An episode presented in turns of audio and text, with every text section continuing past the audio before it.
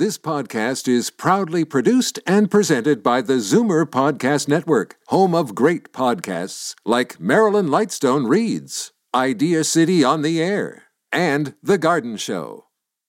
You're listening to an exclusive podcast of the Naz and Wally Sports Hour, heard Sunday mornings at 9 on Zoomer Radio, the new AM 740.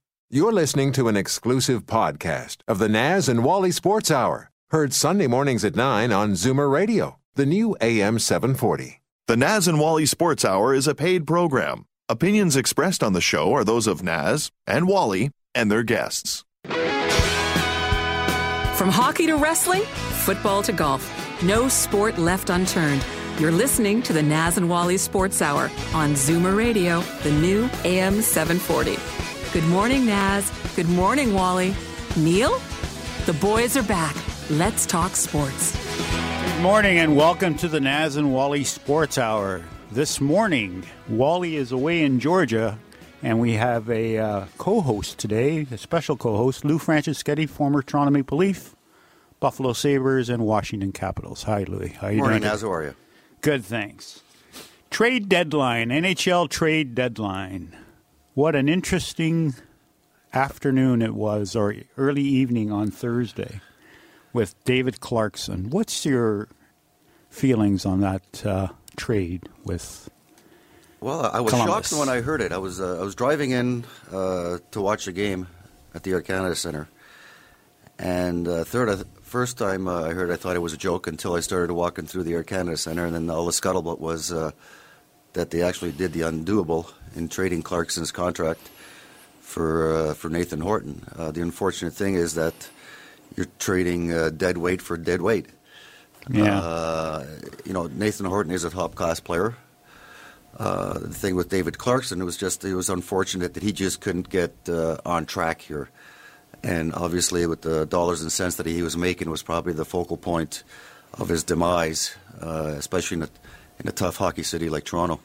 yeah. He goes over there yesterday and plays uh, on the top line with Johansen and uh, Foligno, so he's got a spot that he would never have had here on uh, on the Leafs. And you were you were mentioning about his days in New Jersey and that how they used him as a penalty killer and uh, power play guy, and when he came here, wasn't that wasn't the case. Well, I think there are different roles. Uh, in New Jersey, he's just one of the guys uh, with a second line role player that can more or less uh, kill penalties, uh, power play units. Not necessarily the first power play unit, but the second power play unit. He played for a coach that he played for in junior, and Peter DeBoer. So the uh, the comfortability of, of those two guys, and knowing that uh, whatever he did was he was going to be successful at it, and he just went out and played his game. I understand when people come to big cities with big contracts, they tend to grip uh, the stick a little bit harder than they usually do, and they, they're not natural players. They do things that they're not capable of uh, uh, of doing. So they go out and and play in uh, more or less in a non-comfort zone. You played in uh, in a different era, of course, but how was the pressure in uh, Toronto when you came here from Washington? The pressure uh, is always there when you're going to a new team because you've got to you've got to show the guys on the team that you were capable of, of one of playing and two to fit into to their culture. When I came here, um, it was just a situation where I was a Toronto boy, looking forward to playing every Saturday night and every Monday night, and uh, I, brought, I brought my lunch pail. That was the only thing that I had, that was any different than Washington. In Washington, you can walk along the streets and nobody would know you from Adam. Uh, in Toronto, it was more or less okay. let- Let's go to work because they're, they're a blue collar city. Uh, you look at the players that have gone through the system here: Wendell Clark, Mats Sundin, uh, Dougie Gilmour, uh, Darcy Tucker, Shayne Corson. These are all guys. Stevie Thomas. These are all guys that uh, bring their lunch pails to work every single day. They work hard and they leave everything on the ice, and then uh, and then they go home. With with guys that say that they can't come here and play, I think it's a crock. You know what? It's just more or less that it's a mindset for them that they just can't go out and, and perform the same way they did in the other cities.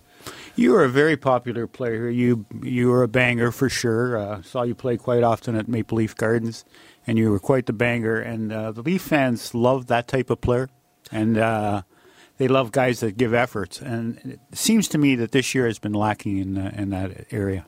Well, I think the last couple of years, uh, the only year that they've really had a team with an identity was two years ago when they took Boston uh, to Game Seven there, and they lost it in the last uh, ten minutes. Uh, before that, and even in the last couple of years, this team hasn't had an identity. Uh, they're probably one of the easiest teams to play at on their home ice because there's there's no effort, there's no forechecking, uh, there's nobody that's willing to to physically battle you. There's nobody that's uh, that wants to get on the puck and, and create that contact. And uh, I think Leo Komarov uh, was probably one of the few players that really did that two years ago. Last year they missed it. This year, after his injury, he really hasn't been the same. So uh, obviously Daniel Winnik was, was part of it also, and it's tough to see a guy like that go. Uh, we're going to get into that after the break. We're going to discuss the uh, Dave Nonis as the general manager and back to two years ago, if you don't mind. We're going to go to a break, our commercial break, and we'll be back with uh, Lou Franceschetti. It was a rainy day in Pizzaville during our All About the Taste event. If you agree that Pizzaville's delicious margarita pizza is the best tasting margarita pizza you've ever had, Go to pizzaville.ca and enter to win a trip to Italy's Amalfi Coast. If you don't think it's the best tasting margarita pizza, you can still enter to win a different trip. You can go to hell. Michigan. For details, go to pizzaville.ca. There's an old saying entrepreneurship doesn't build character, it reveals character. Entrepreneurs learn to trust a person by trusting people. The law firm Rigabon Carly understands this. They know all about entrepreneurs because they work for them every day. They've earned their trust. They know that when it comes to meeting the legal and business needs of entrepreneurs, good enough is not enough. Rigabon Carly, the intelligent choice. Steele's Paint in Woodbridge, an enormous 20,000 square foot superstore that carries nothing but the best. Superior staff, superior advice, superior selection, superior everything.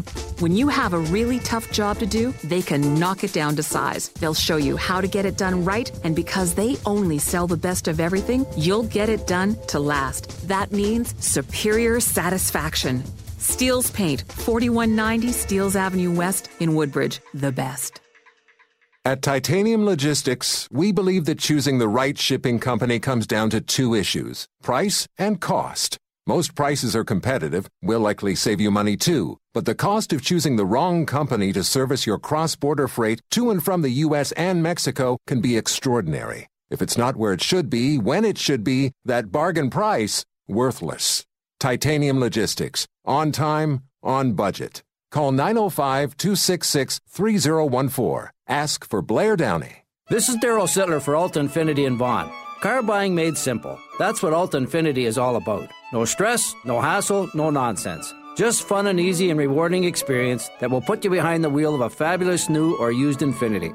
Expert sales staff, superior service, and the largest selection in Ontario, and the most competitive pricing anywhere. It's what makes Alta Infiniti the captain's choice. Alta Infiniti, Woodbridge.com, at the corner of Martin Grove and Highway 7, striving to inspire you at every turn. Discover Villanova College, York Region's only independent coeducational Catholic school. We offer small class sizes and a commitment to academic excellence towards properly preparing students for university and lifelong success. If you are a young person or a parent seeking more from today's education, then take a moment to learn more about Villanova College. Find out about our specialized enrichment programs, including STEM and advanced placement. For information regarding admissions or to schedule a personal tour, visit villanova.college.org. The only thing I love more than sports is sports radio. Take it away, boys. The Naz and Wally Sports Hour on Zoomer Radio, the new AM 740. This is also a call in time. Uh, if you want to call in and join us and have a question for Louis or myself, 416 360 0740 1 740 4740. Again, 416 360 0740 1 740 4740 toll free. Louis, let's get back to two years ago. You said about the Toronto Maple Leafs having an identity with Komarov, and then he went to the KHL and came back this year. Did you have any connection? You were a coach for a few years. Did you have any connection to the general manager on who you wanted on the ice and who you didn't want? What type of player you wanted? Uh, I, I, think coaches and GMs are in constant contact uh, with each other uh, on a regular basis. Uh, obviously, every day you see each other till probably uh, eight o'clock in the morning or to about three or, uh, three or four o'clock in the afternoon. There's constant contact. There's there's, there's constant verbal talk regarding how they can make their team better, who's out there, what do we have to give up, who would you like to move on your team, who would you like to call up, who's playing well down in the minors. Uh, that, that's one thing about professional sports. They're always looking at making uh, themselves better, and there's always uh, some kind of contact uh, with the GM or even other GMs uh, in the in the other teams that can make them their teams better. So let's look back at two years ago. Dave Nonis is the general manager, and he has Mikhail Grabovski, Nikolai Kulemin, and Clarke MacArthur as a line during the playoffs against Boston. He buys out Grabovski. Kulemin has one more year on his contract, so they keep him. They couldn't buy him out because Grabovski was it. That was that was the only one they could buy out as part of the uh, the agreement, the Players Association agreement. And uh, those the the other two guys were let go, right? Mm-hmm. Did Carlyle, you think, have anything to do with that?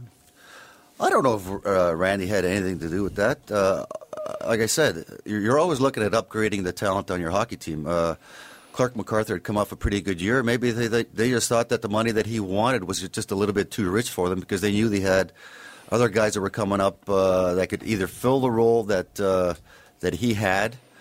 Um, they probably they can go out and sign somebody for a little bit less than than what he was offering. And also, you got to remember, Clarke is only coming off that one good year of scoring, I think, 20 goals, uh, coming over from Atlanta as a free agent, uh, well under the bargaining price that uh, that he was making uh, in Atlanta. So it's just one of these like uh, yeah, but they signed they signed Bolland and Clarkson for a lot more money than uh, what Grabovski. Well, Grabovski was making five million and and Clarkson made five point two five. Yeah, you're right. Um, they brought in Bolland and uh, Clarkson for those two guys. Was that a mistake? Dave, Bolland came over in a trade. Okay, so they, they accepted his salary. Yeah, I know, but they used they they replaced that spot in the lineup yeah. With Bolland. You're, you're right. Uh, I think the Grabovski deal was probably their first mistake that they made. They should have given him the, the money because he's he's a player that you know, some games you see him, especially against Montreal, because of the hatred coming over from the, from that team, and other teams, other games you probably wouldn't even reckon he was a, he was on the ice. So that that was their probably their first mistake, and uh, they actually bought him out. I think three or four months after they, yeah, they that did. they that they signed him. Uh, the Clarke MacArthur deal.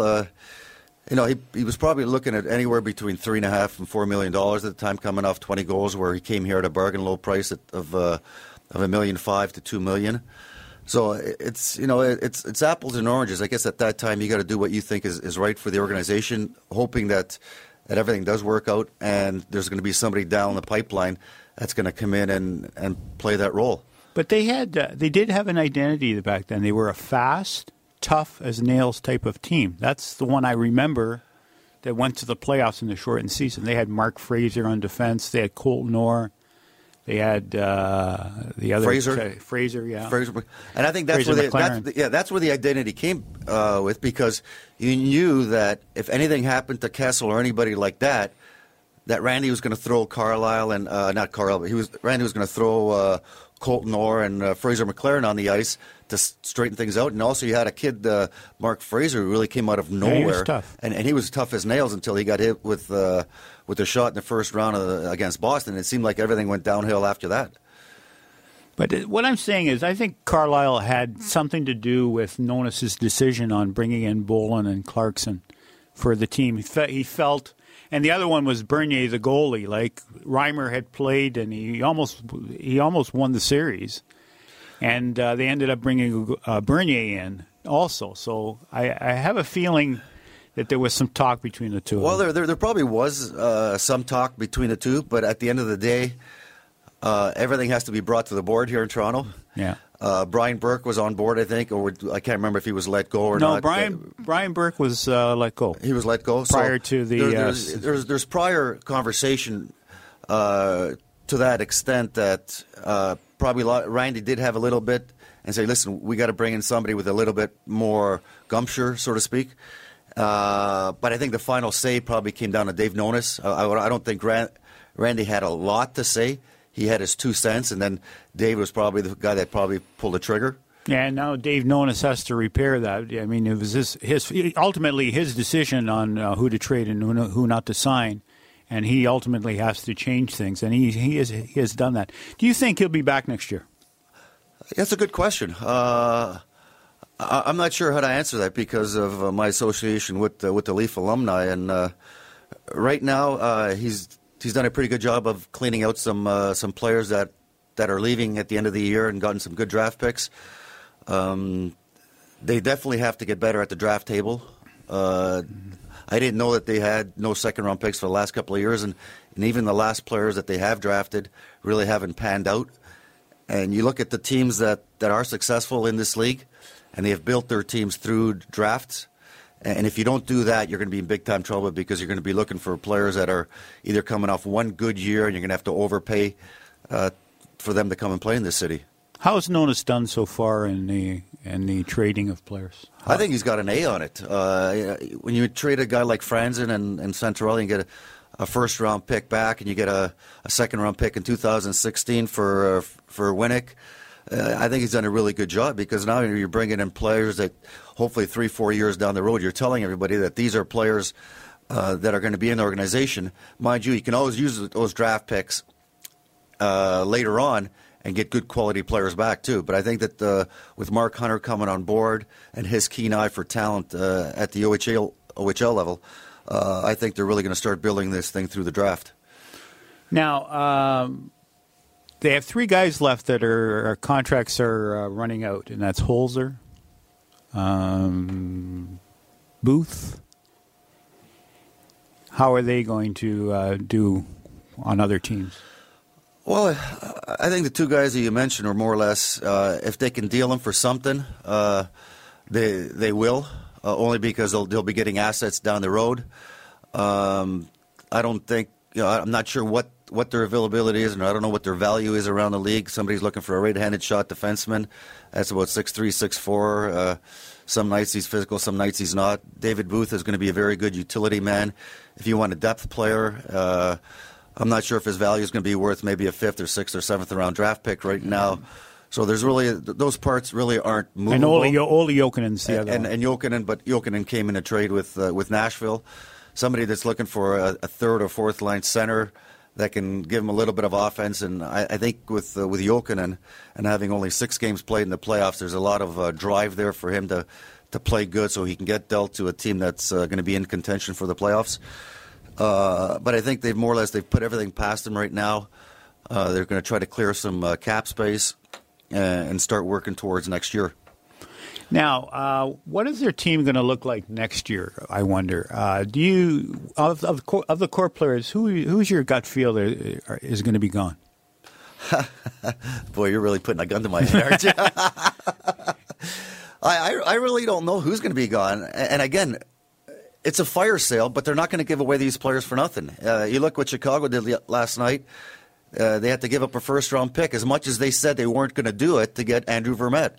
Uh, the table has been set with with Florida dealing a second round pick to to Jersey for Jaromir Jagr. So you've got to look at what you're going to get in return. You're not going to give Kessel, you're not going to give Phaneuf, you're not going to give uh, Lupul away for nothing you're going to have to get some value back, whether it's in a first round pick or uh, a top five prospect off a hockey uh, off one of those teams, or a t- uh, or a player that's just been drafted over the last couple of years. So they're not going to give away these guys for nothing. Louis Phaneuf's uh, um, interview last night, he looks like he wants to be out of here so fast. He, I think he's had enough, and I think the Leafs are going to make the trade happen with Phaneuf. Well, he I looks he looks just oh my goodness! Last night he looks he's like done. a guy that he's, beat up pretty bad. He's done. yeah, and I think it's it. There's a lot more issues there besides the on ice issues, uh, but it's just one of those things that maybe he's just fed up. His his nature or his background is just he didn't know what what what he what he's getting to when he first got traded here with uh, in the Brian Burke era given the captaincy right off the bat, he thought maybe he can more or less live with it. But now he's starting to realize that it's a tougher city to play in. Uh, and especially when you're making seven million dollars on a new seven-year deal, it's it's a little bit harder for him to swallow, and also the fans to swallow because sure he's going to log up 20 to 25 minutes a game, but when you're paying seven million dollars to an individual, give me PK Subban where he has a little bit of pizzazz and he's going to put up Mm-hmm. 50 to 60 points on, on a regular basis, and, and he's going to want to get involved for the sake of getting involved, not because he has to get involved, because he wants to get involved. How good? Speaking of, well, I want to talk about last night's game, and uh, I want to talk about the Leafs goalies. If the Leafs goalie, what teams could the Leaf goalies may, be number one on any other team in the NHL? Oh boy, I, I'm, I'm going this route because my feeling is Carey Price. If Carey Price is not the goalie for the Montreal Canadiens right now, they're in maybe a little bit better shape than the Leafs, but not much. they might be in the uh, the bottom three. There you go. Uh, I don't know where Bernier. Uh, I haven't looked at the depth charts uh, of most of the teams uh, that actually need a number one goalie like Bernier. Obviously, you're looking at Edmonton. Uh, Carolina's got uh, Ward. Yeah, he's not better you know, Ward. and they're they're paying him big bucks. Uh, Buffalo. Buffalo, is yeah. another team. Uh, I have three. You've made, named two. um, Arizona's got Mike Smith, so I'm not sure if, if there's a good fit there. Uh, Jersey's got Schneider. Yeah, there, there isn't too many teams that could be number one. No, and, and you look at San Minnesota, Jose, yeah, San Jose might yeah, be because they're looking at moving Niemi. You look at Minnesota. Minnesota was looking for a number one goalie, and they picked up Dubny. Dubnyk. And, and look at them now; they're, Yeah. uh, I think, nine one and two in their last twelve road games. Yeah. So, uh, and they're just knocking on, on the door right now uh, in the playoffs. Um, other than those three teams, maybe St. Louis. I'm not sure whether they're too happy with Elliott or not, and whether he's going to take them far in the playoffs. So there's not really that many teams that uh, that, would uh, are looking for a number one goalie. So they're kind of stuck with these two goalies. And they were talking about Bernier moving at the trade deadline. He may be still, but I don't think he's going to be. And we building a hockey team. I don't think that's changed ever. Like I always said that you build from the goalie out. Goalie, defense, and up the middle, the center spot. Do you agree with that, Lou? I, I definitely do, and uh, that's how I build my hockey teams. Any team that I have coached or I, I'm involved with, uh, obviously, first you got to start with, with one good goalie. Then you're going to have to look for two studs back on D that, that are going to log you plenty of ice time, and then you're going to have to get one centerman. Uh, and I think any team that, in any professional sports, you look at uh, baseball, you're built through the catcher, you're built through the pitcher, you're, you're built through the two middle infielders, and you're built through the center fielder. Uh, basketball, you're built through the point guard, and you're built through a big top center. Uh, so you definitely have to have a good, strong core down the middle that's going to offset any weaknesses you have on the flanks. So where is the Leafs' strength then? Because their best player is on the wing. Their defense, the defense, he's not a number one defenseman, that's for sure. He's probably he could be a two, but definitely I think a three enough, right? So you have no center, and you have your goalie is not uh, one of the top goalies. He's not Ryan Miller. He's not Roberto Luongo. Now let me go back to uh, another goalie that makes a difference. Roberto Luongo is in Florida right now. If he's the goalie for the Toronto Maple Leafs, are we talking a different tune? We might be talking a different team because you got to remember, Roberto Luongo wanted to get traded back to Florida because he's in his comfort zone. Okay, you look at the team that he had in Vancouver; he had a pretty good defense in front of him. Uh, Bernier, it just seems that he lacks that concentration for the full sixty minutes. He plays great, and then you see on, on odd nights he just lets in a goal from the goal line. He lets in the goal that uh, I think Jersey scored on him from, from center ice because he wasn't ready for the first 15, 20 seconds of the That was Arizona, but that- yeah, Arizona that's- of the uh, period. So I think that's a difference between Bernier being a A one goalie in the, in the in the mold of Carey Price, uh, Cam Ward, and, guys like that, than what he is right now. And you know the Leafs got a big decision to make. Are th- are they going to pay him three, four, five, six million dollars on a long term deal, or are they going to trade him? Because is he going to get any better than what he is? Is he the goalie that's going to be able to stand on his head and carry you to the ultimate goal? That's a Stanley Cup. Uh, we don't know that because he hasn't proven it here yet. Now, maybe if you put a good defense in front of him, uh, maybe he has. He's only going to have Morgan Rielly is going to be the only legitimate. He's a, he's Yeah. going to be a great defenseman. Yeah, he's going right? to be a great defenseman. So there's one part of your players down the middle. Bernier could be half a part. Obviously, they've been looking for this big stud down the middle for the last what since Sundin left. Yeah. Kadri is a good fill-in for a number two. I don't think he'll ever be a number one. No, he's a. He's. I thought he had a shout at being number one because of his offensive ability, but he doesn't. not- He's, he- a not- number. He's, a, he's yeah. a tweener, right? Yeah, he's. he- uh, yeah, he's a tweener. And if if Peter Horachek ever gets through to him, he could be a really good third line center with the potential of, of scoring anywhere from 60 to 80 points because he's got that ad, agitator title Yeah, yeah. behind him. He can, he can really get under people's skins. Yeah. Uh, but he's got to come to play every single night. And that's the one thing that I've noticed with him. Uh, he's just looking at putting up points. If he just concentrated on on what he had to do and what Peter's trying to teach him, I think he'd be a lot more successful at what he's doing. Now, so we we look back at the Leaf teams, and what teams have been the most successful? The ones that had Curtis Joseph and Ed Belfour. Other than that, and Felix Potvin for a bit, okay, until uh, Cujo came back, came by and took his spot. When the Leafs have not had the goaltending, they have not done well. Not too many teams do, Exactly. right? And a goalie can get you a championship, can make you a lot of money as a, as a coach. He can get you fired as a coach because he's the last line of, uh, uh, of demand there, right? Uh, you look at the teams in the late 90s, uh, early 2000s, all those teams had Cujo and, and, Curtis, and, uh, and Belfour, but all those teams had an identity. They had the Darcy Gary Tuckers, Roberts. Gary Roberts. They brought in Shayne Corson. They had Stevie Thomas. They had Wendell Clark. They had guys that were willing to battle. And you look at the battles that they had with Ottawa. Uh, they had the Tie Domis.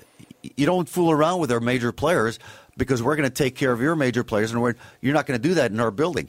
Sure, they're going to, you know, Belfour and um, and Cujo stood on his head most of the nights, but that's what goalies are paid to do, and they got paid well to do it. So, but when you have the front line that has an identity that they had, it was tough to come into the Air Canada building uh, on those nights and and do the things that they're doing to that team right now. Now they did have identity behind the bench too, and and I think Pat Pat Quinn was the main cog in the whole uh, wheel for the Leafs back then because he had he was the one guy, the one guy, even more than Pat Burns, the one guy that could handle the media, handle his players, and the players were protected. Pat Quinn was that type of guy, and he's a certain Hall of Famer for sure in my books. Your thoughts? Um, I, I think you're totally uh, right on there. Uh, Pat knew how to play the media to a T in, in this city. Uh, he never had to yell at his players. He had enough character on that team that the players knew when they weren't playing well. They knew exactly what they had to do to survive. Uh, they knew exactly what they had to do to get to the next level. Uh, the Ottawa teams, uh, again, I bring back to the, the rivalry of Ontario there. Ottawa was far better during the regular season, but you look at the teams when they played in the playoffs, Ottawa's not even in the same class because our guys rose to the top. They knew the, exactly what they had to do, to whom they had to do it, because they knew Ottawa was going to back down at that time. And, and Pat was more or less a guy that uh, knew exactly what punches to throw, when to back off, when to get in the media's face, a- and just the little things because, one, he is a lawyer, and he knew how to play the media in this city. We had an interview with Brad Marsh, who was a former teammate of yours back in uh, 89 90. And he was he had uh, high regards for Pat Quinn. Uh, he, he coached him in Philadelphia, and he felt that he was one of the best coaches ever in the NHL. And uh, he proved it in Toronto. He, he proved it in Vancouver too. And what what what happens with the next coach of the Leafs, Louis? Who is it going to it can't be Horachek because there's no, way that uh, I've said some things in the past. I don't like. I didn't like that move with Horachek, and he won't be the coach. He had no choice to put Horachek in there. You're not going to put Steve Spott with only one year of pro hockey behind him. Uh, Peter Horachek had been uh, an assistant for a number of years with Nashville, uh, a couple of years also with Atlanta. Uh, he was a head coach last year. He was interim head coach with uh, with the Florida Panthers. Um, I look at two candidates, and I'm not sure whether either one of them will come here or whether they want to come here if they want to come into this fishbowl here. Obviously, Babcock's going to be first and foremost out Yeah. there. I'm still calling for him to be here. I've done that for a year and a half, and I'm not Yeah, backing off. Well, does do you think he's going to change this organization right now? Uh, That's going to be a tough. Te- uh, It'll be a step in the right direction. It will be a step in the right direction, but then you're going to need the right players. Uh, are they? Will they deal Kessel? Then will Kessel follow into the Mike Babcock uh, formula? Uh, there's a name out there that you know everybody's probably talked about. It's going to be Todd McLellan in uh, in San Jose. It doesn't look like San Jose is going to make the playoffs, uh, and you know he's probably be the first guy that's going to be gone uh, Yeah. in that organization once they clean house, unless the owners are going to say, "Well, listen, Dougie Wilson didn't get you the players, and um, Todd, you're, you've got another year to go." If Babcock does leave, I think McLellan's going to go to Detroit. Now, whether Babcock comes here or whether he goes somewhere else, you know, that's a different story because I don't know how much money they're talking about um, to come here and, and coach this uh, this organization. And you know, he's going to want a lot more say. Uh, Shanahan is familiar with the with the Red Wing so-called template. And he played for Babcock too. I'm not Shannon, I'm- I'm- yeah, he did. He, he? had 82 points one year with uh, Okay, Babcock. so, so there you go. So he, he knows a lot more about uh, Babcock and what he wants to do. But now, is he going to be willing to, and is the corporate end of it going to be willing to give Babcock that much leeway and decision making uh, for him to come here? Because I know that's what Babcock wants. I think that uh, with the state of the uh, the union here, uh, they'll give Babcock whatever he wants to coach this team. That's the, the feeling I have. The Maple Leaf Sports and Entertainment wants to uh, sol- solve this pr- issue right away, and uh, they always talk about getting the big name. Mike Babcock is definitely the big name. It, it, it definitely is, and uh, and again, does he want to come into this fishbowl? Uh, I don't know uh, uh, his mettle right now. Uh, I know he's quite comfortable. He's got great players in in Detroit. He's molded that team to the way that that he wants them to play. You look at the players that they brought up: Tatar, this kid Marchenko now, Helm, Abdelkader, uh, Nyquist. These guys have all spent three or four, two years in the minors. Yeah. they, they have they have uh, they've built their mettle in the minor leagues. They've gotten to the point where we, there's nothing that they can do in the minor leagues that's going to be any good. They have to be brought up, and that is the great way. This, you look at the old Montreal teams. Montreal uh, back in the late '70s, early '60s, they always had their, their first and second round picks, and all their draft picks spent at least two to three years minimum in the minors. In Get used to the buses, yeah. guys. Get used to the buses. Play hard down there, and then we'll see what happens. You know, you'll be able to come up as a fill in here and there. But show me that you want to get out of there on a regular basis, and then we'll bring you up. And the Montreal teams were uh, where they're also familiar with, with bringing their players in the minors and, and then calling them up, and look what they've done. Give out the phone numbers again 416 360 0740 1 740 4740. You can talk to both Louis Franceschetti and myself. We'll be back in a few moments after commercial break. It was a rainy day when our All About the Taste event continued at Pizzaville. If you agree that Pizzaville's Bacon Cheeseburger Pizza is the best tasting bacon cheeseburger pizza you've ever had, go to pizzaville.ca and enter to win a ski trip to Alberta. If you don't think it's the best tasting bacon cheeseburger pizza, enter to win a different trip because you might feel more at home in Big Knob, Kentucky. For details, go to pizzaville.ca. At 20,000 square feet, Steele's Paint in Woodbridge is Canada's largest independent paint store. Big deal, right? Big deal, yes. The best brands, the best staff, the best advice, the best of everything. From color matching to brand selection, whether you're a pro or a DIYer, we'll look after you from the minute you walk in to the minute you walk in a second time as a completely satisfied customer. Big store, big deal, bigger satisfaction. Simple. Steele's Paint, 4190 Steeles Avenue West in Woodbridge. At Titanium Logistics, we believe that choosing the right shipping company comes down to two issues price and cost. Most prices are competitive, will likely save you money too, but the cost of choosing the wrong company to service your cross border freight to and from the U.S. and Mexico can be extraordinary. If it's not where it should be, when it should be, that bargain price, worthless. Titanium Logistics, on time, on budget. Call 905 266 3014. Ask for Blair Downey. This is Darryl Sittler for Alta Infiniti and Vaughan. Car buying made simple. That's what Alta Infiniti is all about. No stress, no hassle, no nonsense. Just fun and easy and rewarding experience that will put you behind the wheel of a fabulous new or used Infiniti.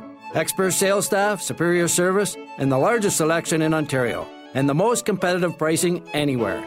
It's what makes Alta Infiniti the captain's choice. Alta Infiniti, Woodbridge.com, at the corner of Martin Grove and Highway 7, striving to inspire you at every turn. There's an old saying entrepreneurship doesn't build character, it reveals character. Entrepreneurs learn to trust a person by trusting people. The law firm Rigabon Carly understands this. They know all about entrepreneurs because they work for them every day. They've earned their trust. They know that when it comes to meeting the legal and business needs of entrepreneurs, good enough is not enough. Rigabon Carly, the intelligent choice. Discover Villanova College, York Region's only independent co-educational Catholic school. We offer small class sizes and a commitment to academic excellence towards properly preparing students for university and lifelong success. If you are a young person or a parent seeking more from today's education, then take a moment to learn more about Villanova College. Find out about our specialized enrichment programs, including STEM and advanced placement. For information regarding admissions or to schedule a personal tour, visit villanova.college.org. The Naz and Wally Sports Hour is a paid program. Opinions expressed on the show are those of Naz and Wally and their guests. Are they ever wrong about sports?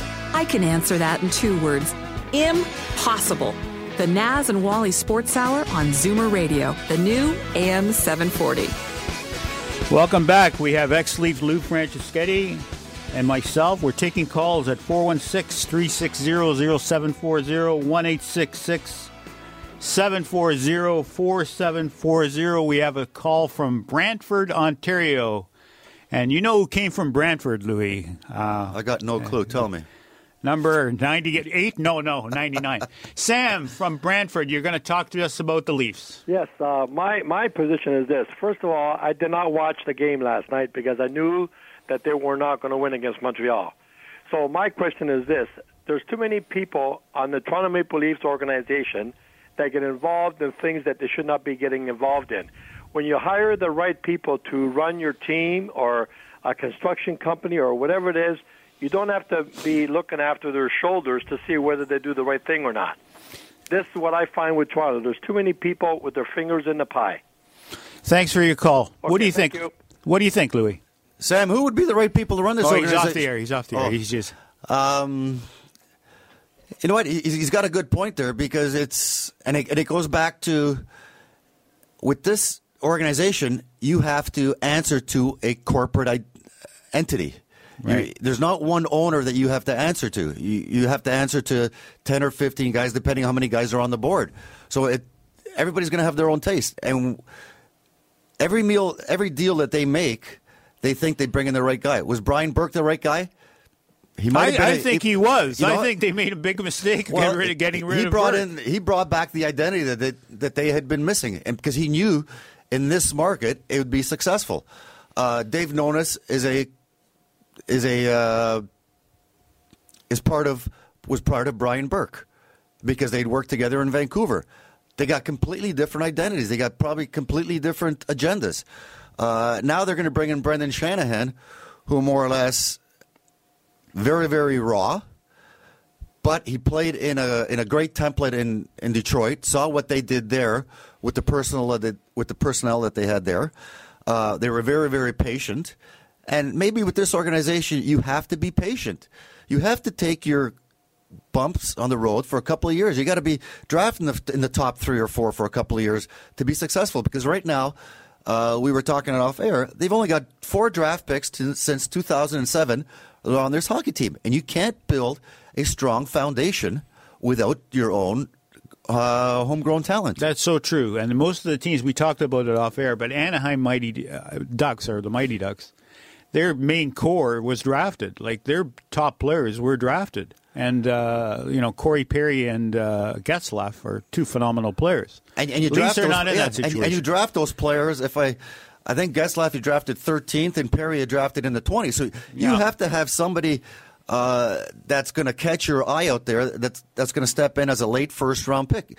Uh, the Leafs moved up to get Tyler Biggs. I don't think Tyler Biggs is ready to play in the National Hockey right now, or even or even later. And you look at the other teams.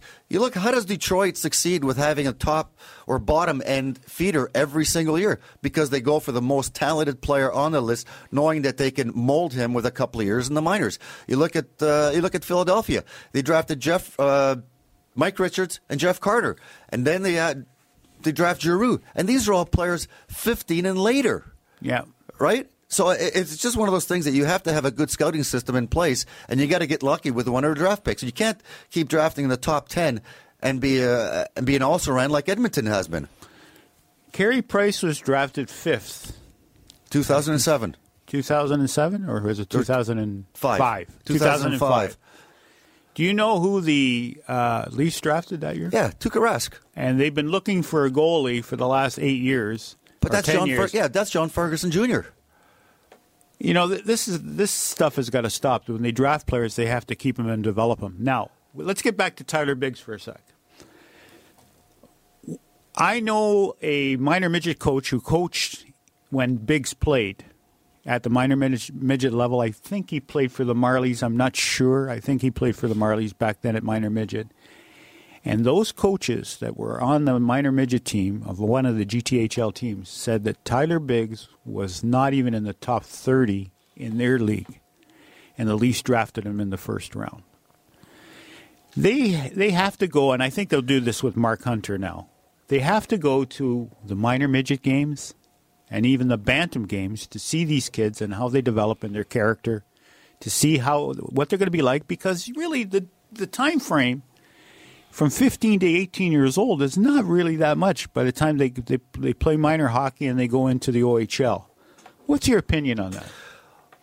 Well, it's funny because I coached. I was an assistant coach of the Young Nats in the 2000, uh, know, 2005, 2006 area, and I had the the 91s. And on that team, I had Brandon Perry, who got second, drafted second round. I had Tyler Seguin as a 14 year old. He was one Wow. year. He was one year under the minor midget level. Um, the two top teams in that at that level were the Mississauga Reps, with uh, a good friend of mine, Cosmo Nardoni, was coaching, and his team was stacked. And I think they won every tournament. Uh, they must have lost, I think, three games in the last three years as ban- minor bantams, bantams, and um and minor midgets, and the Toronto Marlies.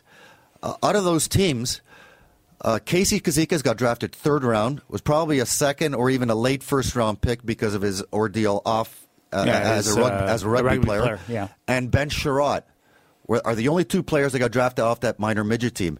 Now we had three players on our team, and Riley Smith. Uh, Really left- good player. Yeah, Yeah, the, the left winger. And you could see Riley was going to be that type of, of winger when I had him as a minor midget coach. It's just you. Some coaches like to take, or some people like to take a look at kids when they're 15 or 16 years old because you get their work ethic and practice. I, I was on the bench at the 2005 level. Uh, no, sorry, the 95 uh, group when Don Mills had Max Domi on the team. Yeah. And I could see him right off the bat that he was going to be a superstar because every drill, he was the first guy in line that wanted to lead the drill and show everybody the way it was done. Usually, superstars don't, I mean, guys don't do that. They sit in the back and they wait till everybody else goes and then they go. But you could see that Max had that special. Uh, thing about him that he wanted to he wanted to get better every single practice and he let it off the right way. That's interesting. And you know, you know who did that was Mike Futa. He would go to the minor midget because he came from Owen Sound. He came from the development of all these guys, and he know he knows them. He knew all these players, their character, uh, what their parents were like. Uh, this is all very important in the whole scheme of things. Well, right? whole, right now it is, yeah, because you don't know. Usually, the, the the apple doesn't fall far from the tree. And I remember Michael when I was coaching with the Vaughan Vipers in the junior A level. He used to coach St. Mike's. And I hate to used I to walk into that into that building because he had guys like Kevin Klein and, and people of that nature. And he knew his his team. And then he went over to St. Mike's as a junior A thing as a as an assistant coach there. So he knows exactly how to build and, and mold a team. And you look at the players that they have right now on LA. 14 players from Ontario. Yep. And they're all big and they can all skate and they all compete. That is the big thing. Tyler Toffoli, he was on a top ranked minor midget team with uh, with the junior Canadians, he wasn't the best player on that team. McFarland was. what McFarland's happened nowhere. to McFarland? Because that guy disappeared from uh, the face of the earth, and he was supposed to be like Connor McDavid back then. Not as not as publicized, but pretty close. He, he was as true as a natural goal scorer as you can possibly get. Uh, I think he had some issues off ice with with parents. Uh, I heard the scenario that what happened at the uh, at the draft in L.A. with him and his dad. Um, and again, this is all hearsay. I, I, couldn't tell you exactly what happened. I just more, more, or less got an overview of what happened. You look at players in that team, like even that uh, Cameron team, they hardly lost any games. But Tyler Toffoli and Devon Pelly Smith were the two guys that stood out for me because they came to compete every single night. And and Christian Thomas was on uh, was on the Marlins because Stevie was coaching them then, and and look at what he's done. So sometimes you have to look at kids at that level because they, they really that's where they get their work ethic. Work ethic doesn't grow on trees. You you you have to really work at it. Talent might grow on trees, but you really get a good work ethic at the at the midget level because you want to shine, you want to get drafted in the first round in the O, you want to get drafted in the second or, second or third, and then you want to show everybody that you're word, well worth getting drafted in the first or second round. But now your world expands and you're going right across Canada. You're not going only in Ontario to get drafted. So you have to go against guys that are from Alberta, farmers that are growing up in, in Calgary and in Saskatchewan that you know they'll carve your eyes out just to move five feet ahead of you. Yeah. And it's it's it's interesting that the Ontario players, how many are playing in the NHL right now? Now we had Mike Eruzione. We interviewed him last week uh, with the Miracle Miracle on Ice uh, anniversary, and he mentioned about Jack Eichel, and he compared some of his uh, traits to Mario Lemieux. You played against Mario Lemieux, Louis. How good was Mario Lemieux? Mario Lemieux is probably the most skilled hockey player, athlete uh, of his generation. What he could do, uh, as big as he was, uh, most nights he didn't look like he was doing anything. But all I had to do was one rush up and down the ice, and you could see what kind of special talent. Like he would take three guys on. You look at, you look at the highlights that. uh, that are on TV right now, the top 10 uh, on a regular basis on a sports center.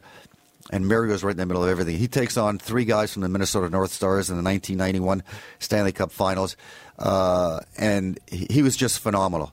They say that Wayne Gretzky is the best player, probably, but the most talented player with hockey skills, uh, in my uh, view and an estimation. Uh, he's far and above anybody. If Jack if Jack Eichel is half the player Mario Lemieux is, he's going to be a real good hockey player. He, he really is. Uh, I've seen Jack play uh, a number of times just on TV. I haven't seen him in person yet, and he's got that demeanor too, that uh, easy, nonchalant. Everything comes very easy to him. But when he gets that puck around the net, he knows where to uh, what to do with it. So the, the, whoever's drafting one or two is going to get a really good player, in McDavid or Eichel, right? You're, you're, you're going to get a very good hockey player, but you're going to get two different styles of hockey player but you're going to get one triple A hockey player, and you're probably going to get one double A hockey player because that's how good and that's what really separates uh, both of them. You know, Jack Eichel's uh, six foot three, right handed shot. Uh, McDavid's uh, a left handed shot. He's probably what 5'11", 6 foot. But I've never seen guy goes guys like him go coast to coast. Uh, really at, quick. At, oh, he's unbelievable. Taking three guys on and, and they can't stop him. They know he's coming. They set up a trap and he still beats it. Yeah, that's for sure. 416 360 0740 1866 740 4740. Now, the Leafs, our favorite team, we keep going back to the Maple Leafs, Louis. What do they do um, next year? Do they bring Winnik back or Santorelli back? I'd like to see them bring both of them back, but again, it's going to have to follow follow into uh, the scheme of uh, the salary cap. Uh, I'm not sure what uh, Mike Santorelli is asking for, uh, but they're or or Daniel Winnik, but I would imagine uh, with the year that they've had, they're probably going to ask for a three to four year deal. at least a three-year deal in the vicinity of anywhere from two and a half million dollars to three and a half million dollars. Now, is that going to be too rich to give a guy like Santorelli, who's going to be a probably no more than the third line winger. And same with Daniel Winnik, and especially at the ages that they're at, uh, 27, 29 uh, with Santorelli. So you know that's the decision that uh, the big boys are going to make upstairs. Uh, I would bring Daniel Winnik back. I would try to, uh, knowing that he was so successful and he f- fit into the dressing room here. He's a Mississauga boy. He was happy to be here. Worked really hard. And uh, but again, it's going to come down to dollars and cents and see where they're going to fit him into the salary cap. Earl from Oakville. Yes, I'd like to ask about the farm club, the Marlies. Uh, isn't there any guys that can get to step up to the plate and play for the Leafs? Do I think there's anybody in the Marlies that uh, I haven't watched any of their games this year, so I can't really say. Uh, I'm just looking at the draft picks that they've had, and uh, if you look at their call-ups that they've had recently, uh, it just tells me that there there really isn't much down there that they have faith in, or they have any uh, value of, of Well, bringing the only them up. the only kid down there is Ne- Nylander, Michael. Uh, Michael well, yeah, other than son's yeah, boy, but yeah. but they're not going to bring him up in this situation right now. No. Uh, Thanks for the call, Earl. Okay, take care. Uh, they, dra- they they traded for Carter Ashton, and now they've dealt him away. Um, I'm not sure what they have on as a depth uh, up front up there. They, Obviously, they really yeah, don't have that much. Obviously, uh, they're they've got to be quite happy with McCaig. Uh, Connor Brown is the guy Con- they, Connor Brown could be the guy that uh, that could eventually probably step in there. And again, you don't want to bring a guy that's really not ready. Uh, Yeah, you, you bring back the Detroit yeah, situation. you you back- him to stay down there for a right. couple of years, two or three years, right, and, and and not necessarily tear the league up down in the minors, but be very comfortable and be very confident because you know when you come up here and you have to play a second line role, you're going to play with confidence. But if something happens on the ice that for whatever reason is not your uh, out of your control, they're going to put you back on the third and fourth line. And Connor Brown is not a third or fourth line player. He's a No, he's a he's first or second line player that's going to put up big numbers. So you really have to get a player down there that's going to fill the role that you're looking at when they called up. I hear the kid works really hard. I, I've only watched the Marlies play once, but I He's hear a Toronto kid- boy. He's a Toronto boy. And uh, the kid I was impressed with, and I think who could play on a fourth line and kill penalties, is Sam Carrick. He's good on the draw too. I I think Sam Carrick has the right uh, personality to play on a, on a fourth line here, Yeah. an, an agitator, uh, a guy that's willing to go to uh, to battle with uh, with the rest of your guys. He's a guy that's going to go on the ice and, and create a little bit of energy. Uh, but again, you've got to put him in that position to succeed. You can't put him in the in a position to fail. Meaning For that sure, for sure. go out and do whatever you have to do. Okay. And see what you can do. With if you make mistakes, you're going to make mistakes at that at the National Hockey Le- level.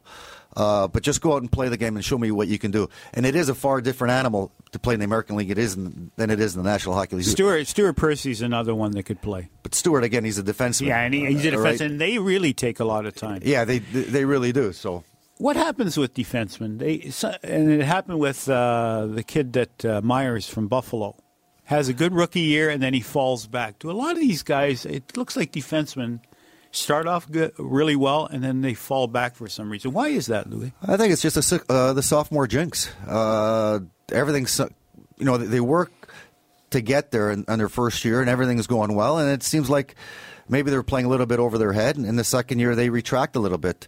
Uh, what I like, what I like to see is more or less uh, players in their third and fourth year, and see how well they adjust and they react to having a, an unsuccessful or uh, a backtrack second year. Uh, you know, you're going to come out. Every rookie is going to come out and have a great first year, Yeah. uh, especially a first round pick. Now, uh, a perfect example is, is Bo Horvat in, in Vancouver. He's having a great, but he's put in a situation where he's a fourth line centerman, and he's killing penalties. So let's Yeah. see how he comes out next year. Um, and see how he reacts to, to second year in the league, how everybody else is going to react to, to what he did the first year.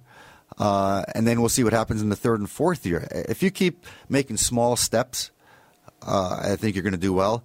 And even if you come back that second year just a little bit, but then come back the third year knowing that, okay, well, the second year was a social year, it wasn't to my expectations, and you come back that third year uh, knowing that it could be a contract year, uh, and that second uh, contract is very important to some of these guys. Does Evander Kane bounce back? Uh, I think he does. Uh, I don't think he was very happy in Winnipeg.